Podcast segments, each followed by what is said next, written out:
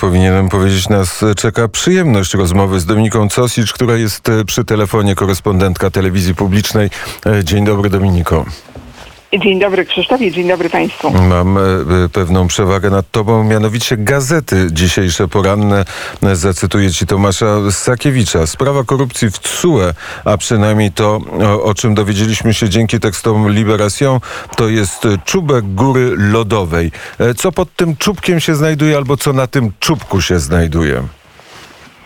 No tutaj zaczęłabym od określenia, bo mówimy potocznie korupcja, chociaż sam autor serii tekstów w Liberation, Jean Katremer, mówi, że korupcji w sensu stricte, czyli do łapówek, tego jak się, przepraszam, najpotoczniej rozumie to słowo, tego nie ma, natomiast y, jest cała sieć bardzo dziwnych układów podejrzanych pomiędzy sędziami z Trybunału Sprawiedliwości Unii Europejskiej. przepraszam. przepraszam, przeziębienie. E, Sędziami Trybunału, politykami, europosłami, komisarzami z Komisji Europejskiej, a lobbystami, e, którzy zapraszali wszystkich tych panów e, głównie, chociaż panie też, na prywatne imprezy sponsorowane. I tam na przykład w bardzo eleganckich, ekskluzywnych zameczkach były polowania, były bardzo eleganckie e, kolacje, a, a były sędzia Trybunału Obrachunkowego, m, który teraz musi oddać pół miliona euro e, bezprawnie zawłaszczonego, oszukał instytucje unijne, e, który zapraszał tych wszystkich polityków, e, gwarantował dyskrecję rozmów. No i zatem jest tutaj też coś, co, o czym mówi wyraźnie Jean Katremer, że dochodzi po prostu do konfliktu interesów. Bo to nie jest w porządku, jeżeli sędziowie z Trybunału Sprawiedliwości Unii Europejskiej w Luksemburgu spotykają się z politykami, e, którzy czasami przecież do nich kierują różne sprawy. Jeżeli Komisja Europejska e, wiele e, wniosków kieruje do TSUE i później komisarze spotykają się na bardzo podejrzanych imprezach prywatnych z tymi politykami. I następnie są jeszcze ludzie, którzy są z instytucji, która powinna sprawdzać finanse U- Unii Europejskiej, czyli Trybunał Obrachunkowy, a jednocześnie polityk, e, który zajmuje się finansami ze strony Komisji Europejskiej, bo na przykład komisarz Han odpowiedzialny za budżet unijny i w tym wszystkim jeszcze lobbyści, no to, to rodzi wiele pytań, o czym były prowadzone rozmowy. E, Czyli nie dochodziło do załatwiania spraw, do załatwiania dealów tak zwanych. I Żonka Tremer, z którym wczoraj robiłam e, wywiad, e, twierdzi, że e, po prostu handlowano stanowiskami czasami. Umawiano się co do różnych decyzji, procesów decyzyjnych w Unii Europejskiej. Są to bardzo poważne zarzuty, bardzo poważne oskarżenia. On mówi, że po prostu zbudowano rodzaj państwa w państwie, sieci wzajemnych układów, kontaktów na zasadzie nie załatwię ci to, to ty mi załatw teraz tamto. Jednak, y, I w ten sposób były podejmowane różne ważne dla wszystkich krajów członkowskich często decyzje, dla całej Unii Europejskiej. I to jest coś naprawdę nagannego. Moim zdaniem najbardziej nagannego, jeżeli chodzi o przedstawicieli Trybunału Sprawiedliwości Unii Europejskiej w Luksemburgu, no bo to jest instytucja, która powinna być mekką praworządności, która uczy nas, zwłaszcza Polskę ciągle poucza tego, czym jest praworządność, jaki kod postępowania powinni przyjmować sędziowie, na czym polega niezawisłość y, sędziów, niezawisłość wymiaru sprawiedliwości, jak powinien być on oddzielony od polityki. No a jednocześnie mamy takie przykłady, kiedy są po prostu, mówiąc kolokwialnie, zblatowani z politykami. Zatem jest to przejaw bardzo dużej hipokryzji i rodzi wiele wątpliwości co do przejrzystości działań i uczciwości podejmowanych decyzji. Jak e, polityczna Bruksela na artykuły w Liberation za, zareagowała? Ciszą, ciszą, ale wczoraj mi Katremer przypomniał, że podobnie było w roku 99, kiedy napisał jako jeden z kilku dziennikarzy tekst o tym, że e, ówczesna francuska komisarz Edith Cresson e, z unijnego budżetu bardzo hojnie dotuje pana z zawodu dentysty, a prywatnie, prywa, prywatnie jej przyjaciela, partnera życiowego. Bardzo duże pieniądze w ramach e, budżetu unijnego na rozwój nauki i badań idą na tego pana.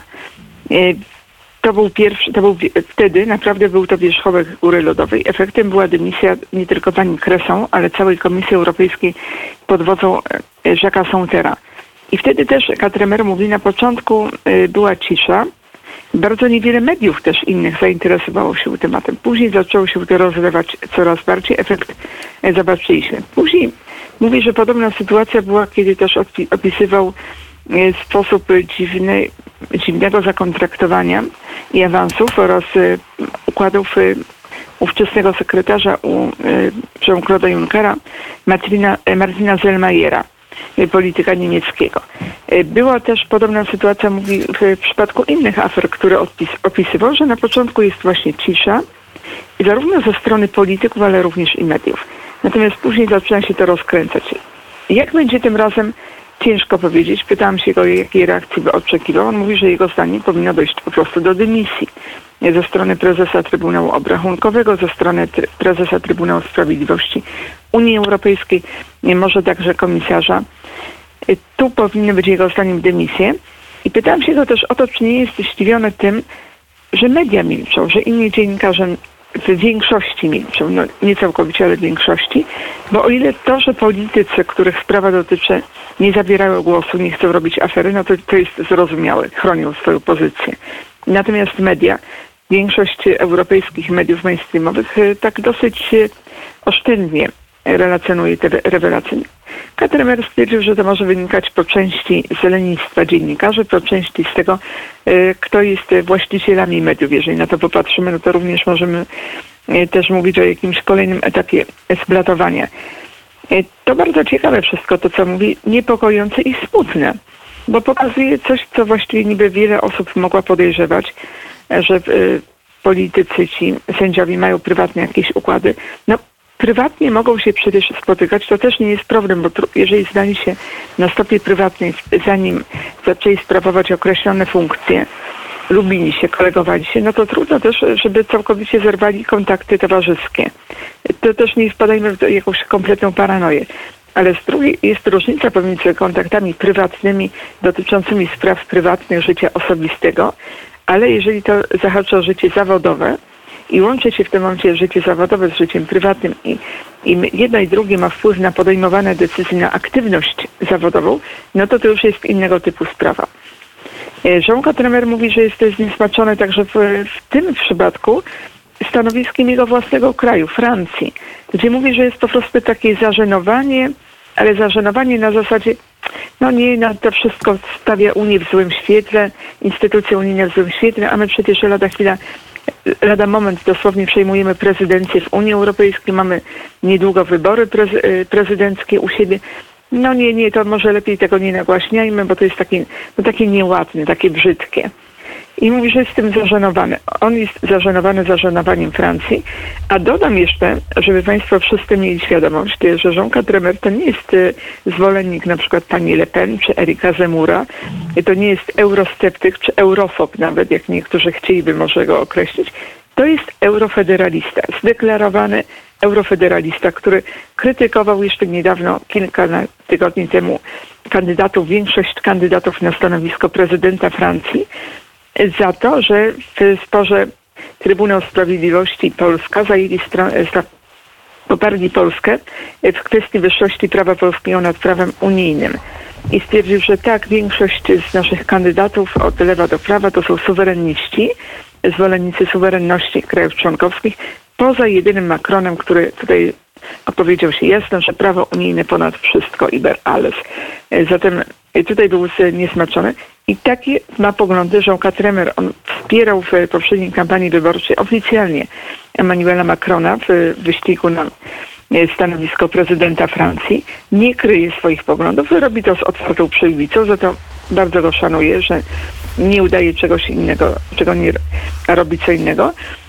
I zatem ten Jean Tremer, który jest zwolennikiem Macrona i jego rządów i obecnej władzy we Francji, jednocześnie mówi, że jest zażenowany postawą swojej własnej władzy i swojego własnego kraju. Że Francja powinna tutaj też wziąć aktywny udział. Mówi, że może coś się zmieni po wyborach prezydenckich. Oczywiście w zależności od tego, kto wygra te wybory. Jak już, jak już nie będzie trzeba dbać tak bardzo o nastrój dobry we Francji, o opinię i, pode- i urabiać opinii społecznej. Ale E, Też go zapytam, mów, mów. Też mu zadam pytanie o to, jak e, to wszystko widzi w, w świetle konfliktu Polski z Trybunału Sprawiedliwości Unii Europejskiej. Jak na przykład Polska się powinna zachować w tej sytuacji. Polska, która tyle razy była nie tylko krytykowana przez e, Komisję Europejską i CUE, ale wręcz CUE nam nakazywało zmianę fundamentalną prawa. Chciało nam meblować nie tylko system sprawiedliwości, ale także system konstytucyjny. Jak, jaka to jest lekcja dla Polski? Jak powinna Polska to interpretować? Ja on stwierdził, że, że Polska w tym momencie może powiedzieć, że nie macie prawa nas pouczać. Jakim prawem wy nas uczycie, jak sami macie naprawdę y, bardzo y, wątpliwe sprawy. Zatem ktoś, kto sam nie ma czystej kartoteki, nie może w tym momencie żądać od innych i pouczać, bo nie ma w tym momencie tego prawa moralnego, tej wyższości etycznej. Y, Stwierdził, że jego zdaniem w ogóle Polska powinna teraz pójść na bank, zagrać i y, zażądać śledztwa prokuratorskiego, jeżeli chodzi o y, te podejrzane kontakty pomiędzy przedstawicielami różnych instytucji unijnych. Powinna zażądać na forum Unii Europejskiej wyjaśnienia tych spraw.